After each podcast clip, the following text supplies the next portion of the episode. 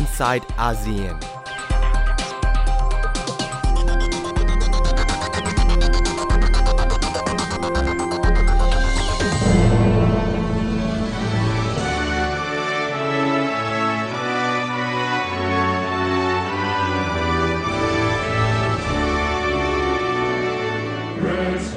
Flag high, sky high, and rest the pride in our heart. fullness wine, a word to the world. Oh, please how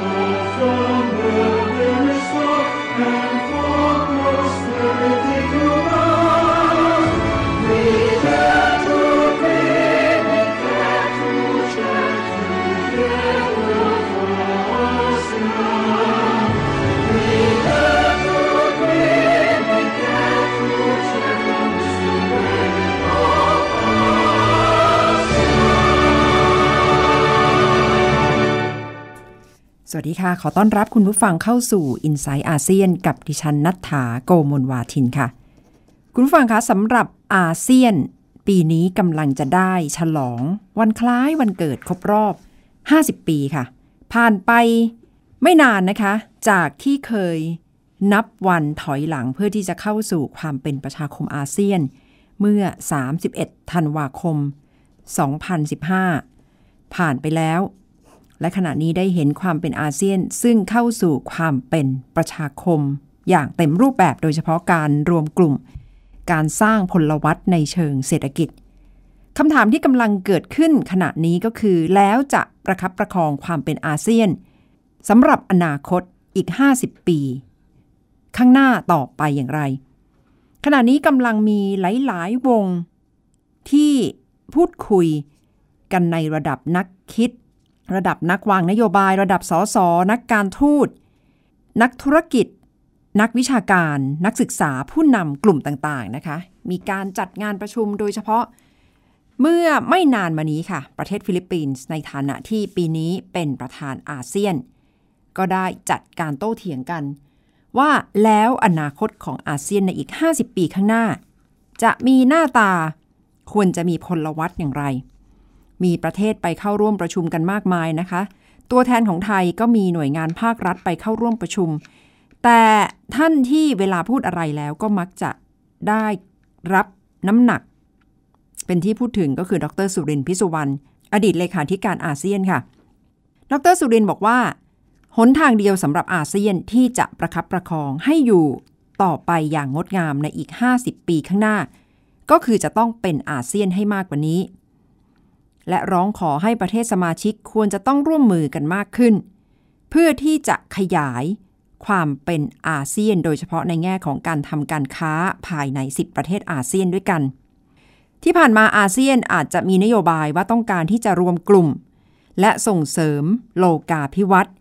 ซึ่งก็เป็นหนทางเดียวที่จะต้องเดินหน้าต่อไปในอีก 50 ปีข้างหน้าค่ะ และดรสุรินได้ย้ำว่าอาเซียนก็จะต้อง ทำงานร่วมกับเวทีโลก โดยเฉพาะการส่งเสริม สังคมชุมชนโลก และอาเซียนก็จะต้องรักษาพลวัตในเรื่องนี้ เพื่อที่จะทำให้โลกใบนี้ดีขึ้นกว่าเดิม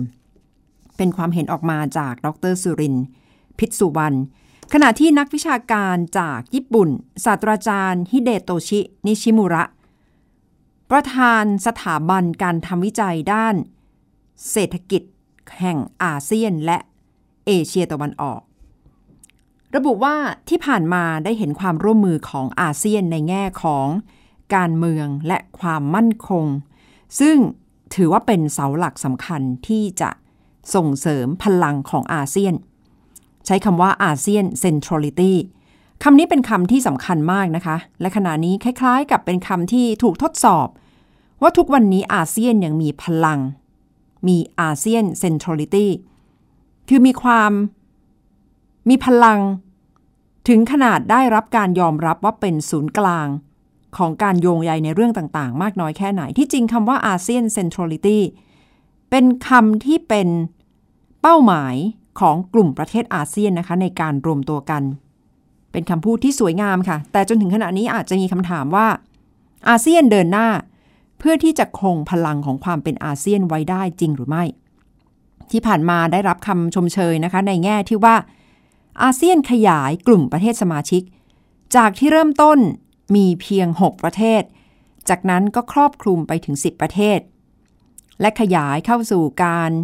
ประชุมสุดยอดผู้นำเอเชียตะวันออก และดึงสหรัฐและรัสเซียเข้ามาร่วมกลุ่มด้วย ซึ่งเป็นการส่งสัญญาณว่าอาเซียนต้องการที่จะมีบทบาทนำในเวทีระดับนานาชาติ 50 ปีที่ผ่านมา ผ่านร้อนผ่านหนาวมาเข้าสู่วัยกลางคนอย่างเต็มที่แล้วนะคะสำหรับอาเซียนจากนี้ไป จึงเป็นบททดสอบค่ะว่า จะประคับประคองต่อไปในอีก 50 ปีอย่างไรค่ะ มีข้อเสนอจากสภาที่ปรึกษาเศรษฐกิจอาเซียน แห่งประเทศมาเลเซีย เรียกร้องให้อาเซียนจะต้องมีความมีพลวัตและจะต้องปรับตัวให้เข้ากับบริบทโลกที่กำลังเปลี่ยนแปลงไป อย่างเข้าอกเข้าใจมากยิ่งขึ้นค่ะ เพราะว่าที่ผ่านมาอาเซียนอาจจะคล้ายๆกับว่า ไม่ค่อยปรับตัวเข้ากับประชาคมโลกมากนัก แต่จากนี้ไปก็คงจะอยู่อย่างโดดเดี่ยวไม่ได้แล้วนะคะ โดยเฉพาะมี 2 ข้อเสนอ ที่นักธุรกิจแห่งมาเลเซีย ได้เสนอไว้ ก็คือ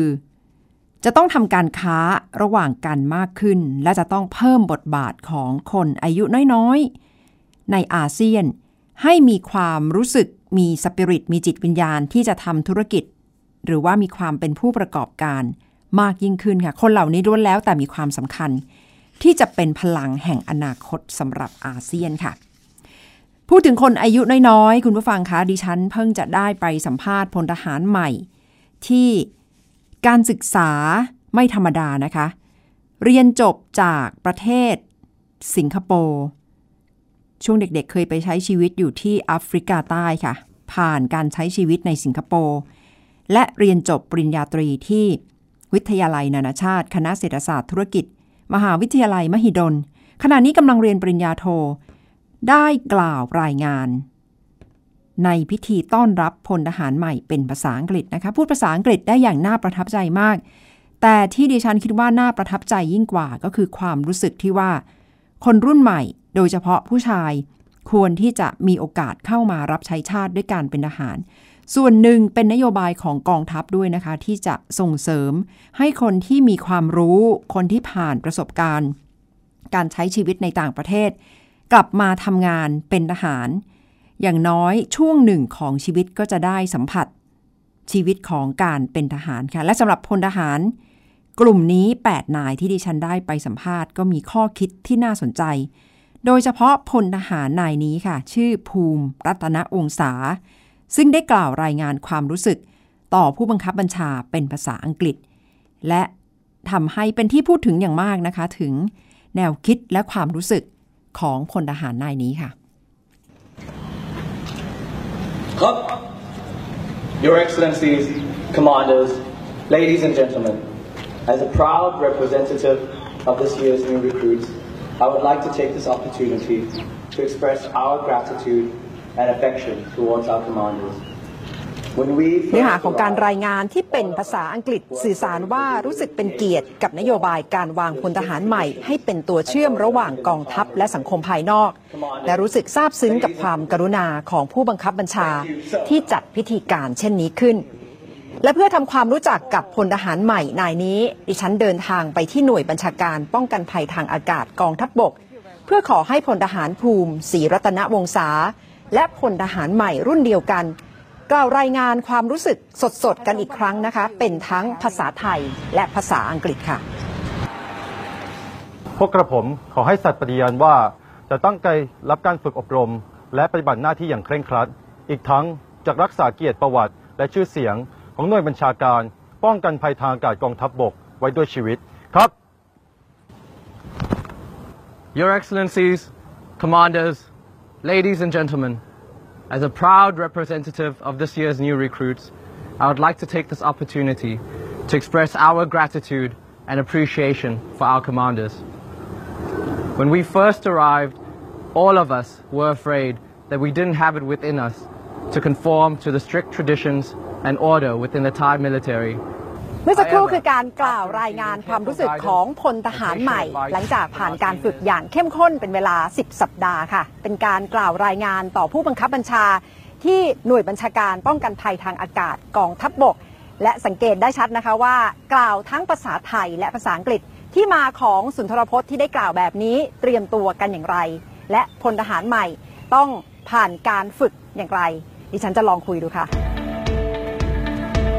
Do you know that your clip has been widely known outside right at the moment? Uh, honestly, no, ma'am. I, I found out today. Yes, ma'am. Because we've been too busy training and uh, doing push-ups and sit-ups. What's the substance in the content that you would like to convey in the message? I'm proud of the training that we've been through and what we've learned and how much we have grown both physically and mentally, in, like in my speech. So I was wholeheartedly uh, standing there that day, um, expressing our feelings, our, our real feelings to our commanders, ma'am. Do you feel nervous when you have to deliver the speech in front of the commander? All the time, ma'am. All the time. In front of every time I have to deliver a speech in front of our commanders, because out of respect. เสียงสะท้อนจากพลทหารใหม่ พลทหารภูมิรัตนองศานะคะ ซึ่งเป็นตัวแทนของ พลทหารนายอื่นๆ กล่าวรายงานความรู้สึกต่อผู้บังคับบัญชา ความสามารถในการพูดภาษาอังกฤษแบบนี้ล่ะค่ะที่ผู้บังคับบัญชาของทหาร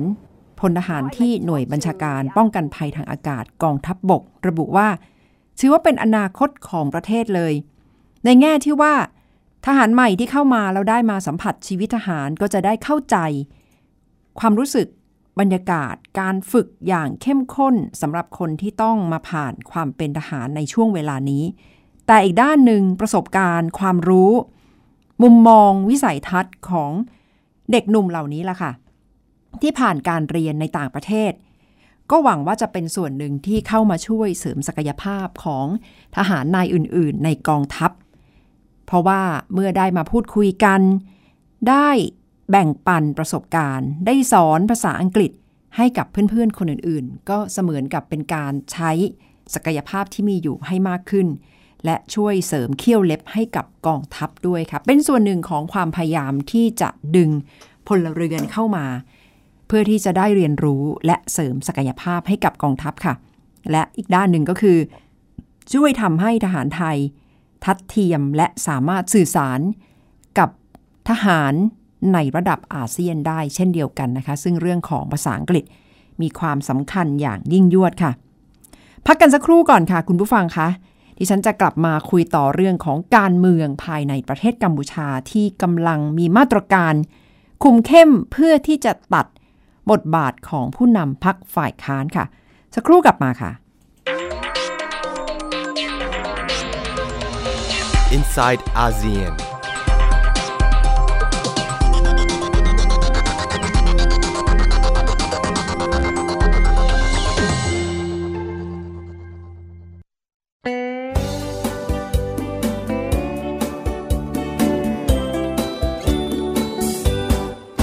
บอกเล่าข่าวสารที่เป็นประโยชน์ เกษตรกรไทยรู้เท่าทัน ตั้งรับปรับตัวกับความเป็นไป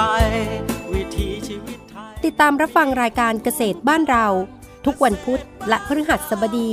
เวลา 16นาฬิกา30 นาทีทาง www.thaipbsradio.com คงทางอาหาร ทั้งในและนอกประเทศพัฒนาไม่มีขอบเขต เรา นี่คือเกษตรบ้านเรา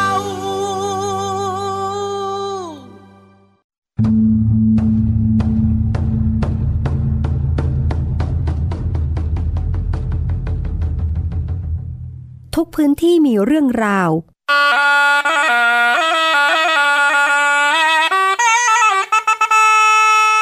พร้อมขยายกระจายเสียง ส่งตรงจากทุกภูมิภาคกับรายการเสียงจากหมู่บ้าน ทุกวันจันทร์ถึงศุกร์ 17นาฬิกา10 นาทีถึง 18นาฬิกาทาง www.thaipbsradio.com และแอปพลิเคชัน Thai PBS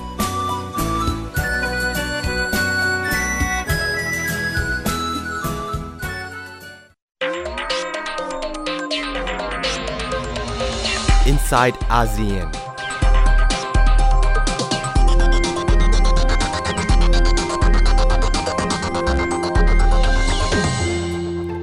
กลับมาติดตาม i n s i ซต์อาเซียนกันต่อค่ะ คุณผู้ฟังคะคุณผู้ฟังกำลังอยู่กับดิฉันนัฐถาโกโมลวาทินค่ะ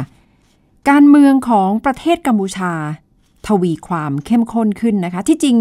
ยังไม่ค่อยใกล้การเลือกตั้งทั่วไปเท่าไหร่ แต่ก็เริ่มเห็นความเคลื่อนไหวทางการเมือง เพื่อต้องการที่จะลดบทบาทของฝ่ายค้าน การเมืองกัมพูชานี่ นายกรัฐมนตรีฮุนเซนคุมอำนาจอยู่ ไม่ต่ำกว่า 30 ปีแล้วนะคะ เป็นผู้นำที่อยู่ยั้งยืนยง ยาวนานสำหรับผู้นำในกลุ่มประเทศอาเซียนค่ะ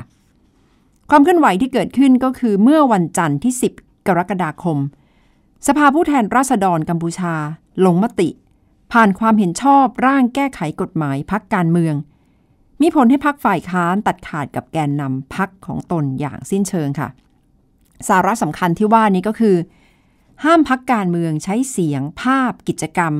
หรือเอกสารลายลักษณ์อักษรของผู้ต้องโทษคดีอาญาหรือคดีแพ่ง เพื่อผลประโยชน์ทางการเมือง ห้ามพักการเมืองยอมรับหรือสมคบคิดกันอย่างเปิดเผย หรือโดยนัยยะกับผู้ต้องคำพิพากษาดำเนินกิจกรรมเพื่อผลประโยชน์ของพัก ถ้าฝ่าฝืนก็อาจจะถูกคำสั่งศาลสั่งเว้นวรรคทางการเมืองสูงสุด 5 ปี ตัดสิทธิ์ลงเลือกตั้งหรือว่าถึงขั้นยุบพัก วิเคราะห์กันค่ะว่าร่างแก้ไข กฎหมายฉบับนี้ดูเหมือนจะพุ่งเป้าไปที่นายสมรังสี อดีตหัวหน้าพักกู้ชาติกัมพูชา หรือ CNRP ที่ขณะนี้กำลังลี้ภัยอยู่ในประเทศฝรั่งเศสสำรังสีก่อนหน้านี้มีความผิดหลายคดีนะคะหลังจากมีคำพิพากษาในประเทศกัมพูชาออกมา ซึ่งตัวเขาเองก็พยายามต่อสู้ว่า ที่ถูกตัดตัดสินว่าผิด เพราะว่า มีความพยายามที่จะล้มล้างเขาในทางการเมือง แต่ทุกวันนี้ป้ายหาเสียงของพรรค CNRP ซึ่งเป็นพรรคกู้ชาติกัมพูชาที่สมรังสีเป็นอดีตหัวหน้าพรรคใช้รูปของนายเกิมศกคาประธานพรรคคู่กับสมรังสีด้วยนะคะ ซึ่งยังไปปรากฏอยู่ตาม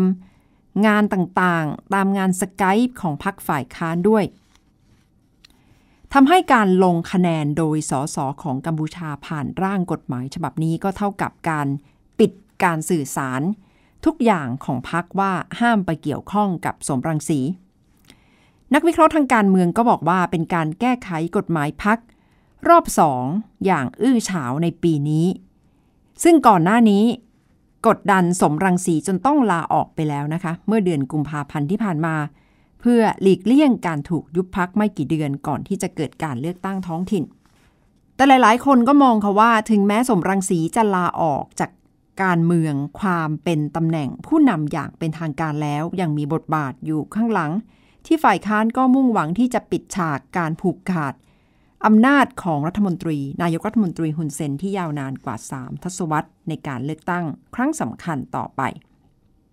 สมรังสีนี่สื่อสารผ่าน Facebook อยู่อย่างต่อเนื่องนะคะ ดิฉันก็ไปติดตามเขาด้วยเหมือนกัน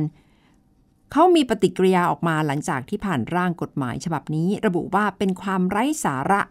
ที่นายกรัฐมนตรีฮุนเซน สั่งคนในสภาตรายางออกกฎหมายเล่นงานคนคนเดียว และขณะนี้ก็ดูเหมือนจะชัดเจนค่ะว่านายกรัฐมนตรีฮุนเซนหวาดกลัวศัตรูอย่างเขาทำให้พยายามที่จะตัดภาพเสียง และเงาของเขา เพราะว่าอาจจะทำให้นายกรัฐมนตรีนอนไม่หลับ ก็คงจะต้องพยายามทุกรูปแบบนะคะสำหรับผู้นำที่ไม่อยากจะสูญเสียความเป็นผู้นำประเทศ หลังจากที่ครองประเทศมาไม่ต่ำกว่า 30 ปีค่ะสำหรับนายกรัฐมนตรีฮุนเซน ซึ่งการเลือกตั้งย้อนกลับไปในปี 2013 เมื่อ 5 ปีที่แล้ว เสียงของคนรุ่นใหม่กำลังดังมากขึ้นมากขึ้นเรื่อยๆนะคะสำหรับการเมืองกัมพูชา และมีแนวโน้มว่าจะให้การสนับสนุนพรรคของสมรังสีฝ่ายค้านอย่างมาก เลยกลายเป็นปัจจัยสำคัญค่ะ ที่ทำให้นายกรัฐมนตรีฮุนเซนก็คงจะระมัดระวังอย่างมากสำหรับการเลือกตั้งครั้งต่อไป พูดถึงกัมพูชาคนไทยก็อาจจะนึกถึงเรื่องของการ จดทะเบียนขึ้นทะเบียนมรดกโลกนะคะ มีความเคลื่อนไหวจากองค์การศึกษาวิทยาศาสตร์ และวัฒนธรรมแห่งสหประชาชาติหรือยูเนสโก มีมติขึ้นทะเบียนมรดกทางวัฒนธรรมของโลกอีก 21 แห่ง หนึ่งในนั้นมาจากอยู่ที่ประเทศกัมพูชาด้วยนะคะ โดยยูเนสโกได้ขึ้นทะเบียนให้เขตเมืองเก่าอัลคาลิดและมัสยิดอิบราฮิม หรือที่เรียกกันว่าสุสานนักบวชอับราฮัม ทางตอนใต้ของเขตเวสต์แบงก์ประเทศอิสราเอล เป็นมรดกโลกที่ตกอยู่ในภาวะอันตราย ที่ทำให้รัฐบาลอิสราเอลไม่ค่อยพอใจค่ะ ขณะที่ปราสาทสมโบไพรกุกที่ตั้งอยู่ในจังหวัดกัมปงทมทางตอนเหนือของกรุงพนมเปญได้รับการขึ้นทะเบียนให้เป็นมรดกโลกแห่งที่ 3 ของกัมพูชายูเนสโกระบุว่าบริเวณปราสาทสมโบไพรกุก คือเมืองอีสานปุระ เมืองหลวงของอาณาจักรเจนละ อาณาจักรในอดีตที่รุ่งเรืองของกัมพูชา เพราะฉะนั้นจึงสมควรแล้วที่จะให้ตั้งขึ้นเป็นมรดกโลกค่ะ พูดถึงมรดกโลกก็มีความเกี่ยวข้องกับการขึ้นทะเบียน ปราสาท วิหารที่กัมพูชานะคะ ซึ่งเป็นประเด็นที่เป็นข้อขัดแย้งและโต้เถียงกันมาพักใหญ่ค่ะสำหรับไทยและกัมพูชาค่ะ อีกหนึ่งเรื่องซึ่งจีนเองก็หมายมั่นปั้นมือว่าจะเพิ่มบทบาทให้กับอาเซียนอย่างมาก ก็คือเรื่องหนึ่งแถบหนึ่งเส้นทางวันเบลวันโรดของประเทศจีน ว่าจะร่วมมือกับประเทศอาเซียนได้จริงหรือไม่ มีการวิเคราะห์กันค่ะว่า หลังจากที่อาเซียนก้าวสู่การเป็นประชาคมอาเซียนเมื่อ 31 ธันวาคม 2558 และอาเซียนได้รองรับพิมพ์เขียวประชาคมเศรษฐกิจ 2568 หมายความว่าอาเซียนให้ความสำคัญกับการแข่งขันและเชื่อมโยงกับนานาประเทศ แต่ช่องว่างของการพัฒนาในระดับภูมิภาคทำให้การเดินทางไปมาสื่อสารระหว่างกันยังเป็นปัญหาอยู่นะคะ ด้วยความที่จีนเป็นคู่ค้าหลักของอาเซียน และได้มีการประชุมสุดยอดการลงทุนธุรกิจจีนและอาเซียนร่วมกัน จีน จึงมีนโยบายแนวทางที่จะเดินหน้าสนับสนุนการช่างการสร้างประชาคมของอาเซียน และสนับสนุนบทบาทของอาเซียนทั้งในเวทีระดับภูมิภาคและระดับโลกคำถามก็คือ นโยบายหนึ่งแถบหนึ่งเส้นทางของจีน จะสามารถผนึกกำลังร่วมกับพิมพ์เขียวประชาคมอาเซียน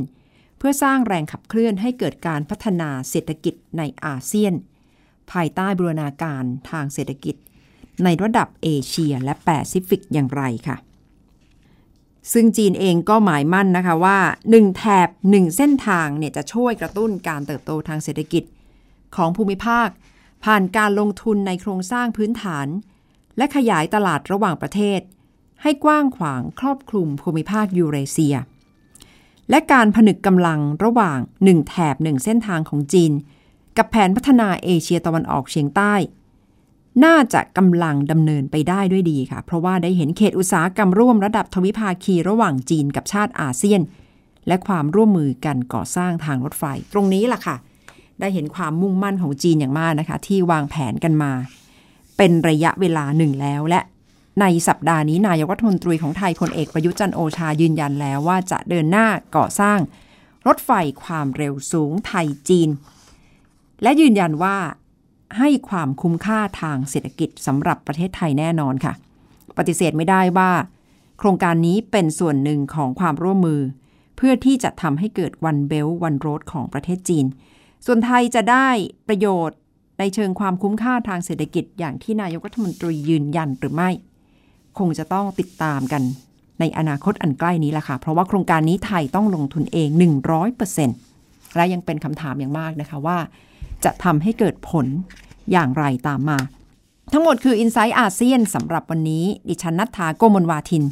สวัสดีค่ะ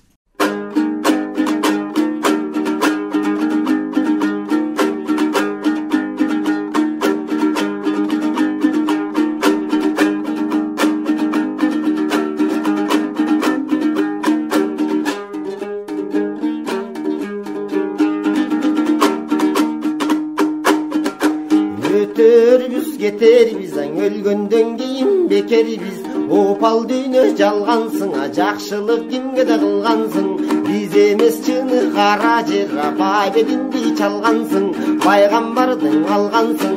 эги бир ойлоп карасам ушул бир дүйнөдө жалгансың илалла мухаммед алла суралла кудайым өзүң бир сактагин камманастың алгансың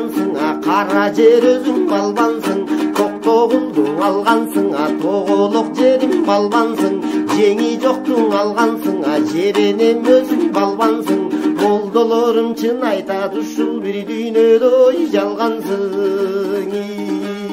алла мухаммед алла суралла кудайым өзіңді бир сакта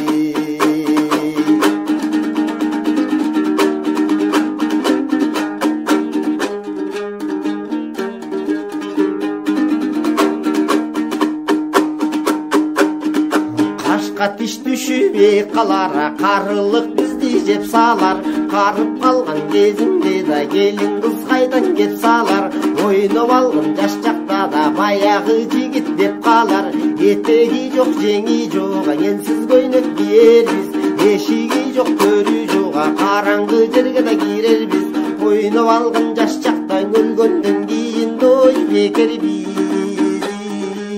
Resulallah Muhammed Allah surallah. Kudayım özün bir sakla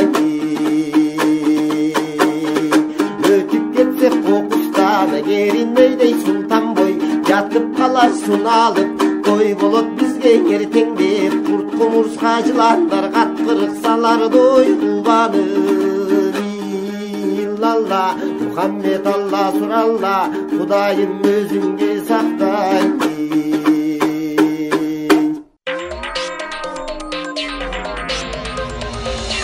Inside ASEAN.